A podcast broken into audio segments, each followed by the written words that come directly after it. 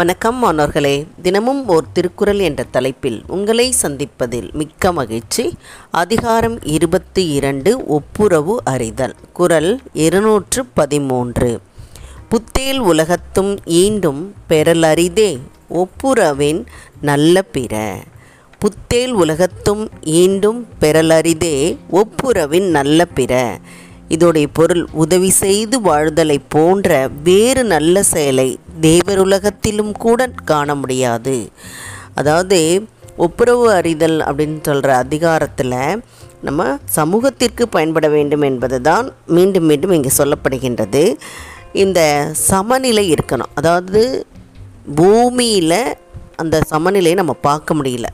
ஏழை பணக்காரன்ற பாகுபாடு இருக்குது அதே வந்து தேவர் உலகத்தில் புத்தேல் உலகம் அப்படின்னு சொன்னால் அது வந்து தேவர் உலகம்.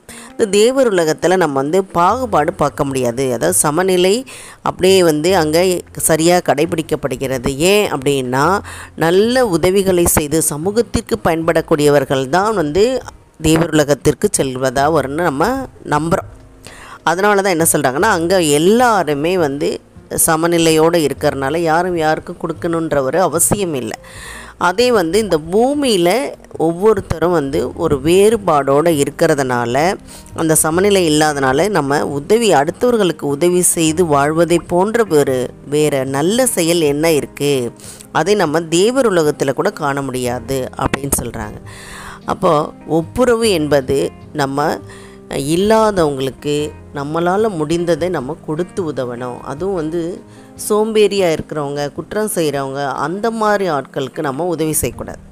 நம்ம வந்து யாருக்கு உதவி செய்யணும்? நல்ல தேவை உணர்ந்து அவர்களுக்கு ஒரு கல்வி கற்க முடியாத ஒரு சூழ்நிலை இருக்குது அப்படின்னா அவங்க படிக்க வைக்கலாம். அல்லது முதியோர் இல்லமாக இருந்தாலும் அல்லது ஊனமுற்றவர்களாக இப்படிப்பட்டவர்களுக்கு நம்ம வந்து உதவி செய்யணும். ஒப்புரவு என்பது உரிமையும் கடமையும் சொல்கிறாங்க ஒப்புரவு என்பது நம்மளுடைய உரிமையும் கடமையும் சொல்கிறாங்க ஈகை என்பது பிறருக்கு உதவி செய்வது. இப்போ ஈகை என்பது ஒருவர் கொடுக்க இன்னொருவர் பெற்றுக்கொள்வது.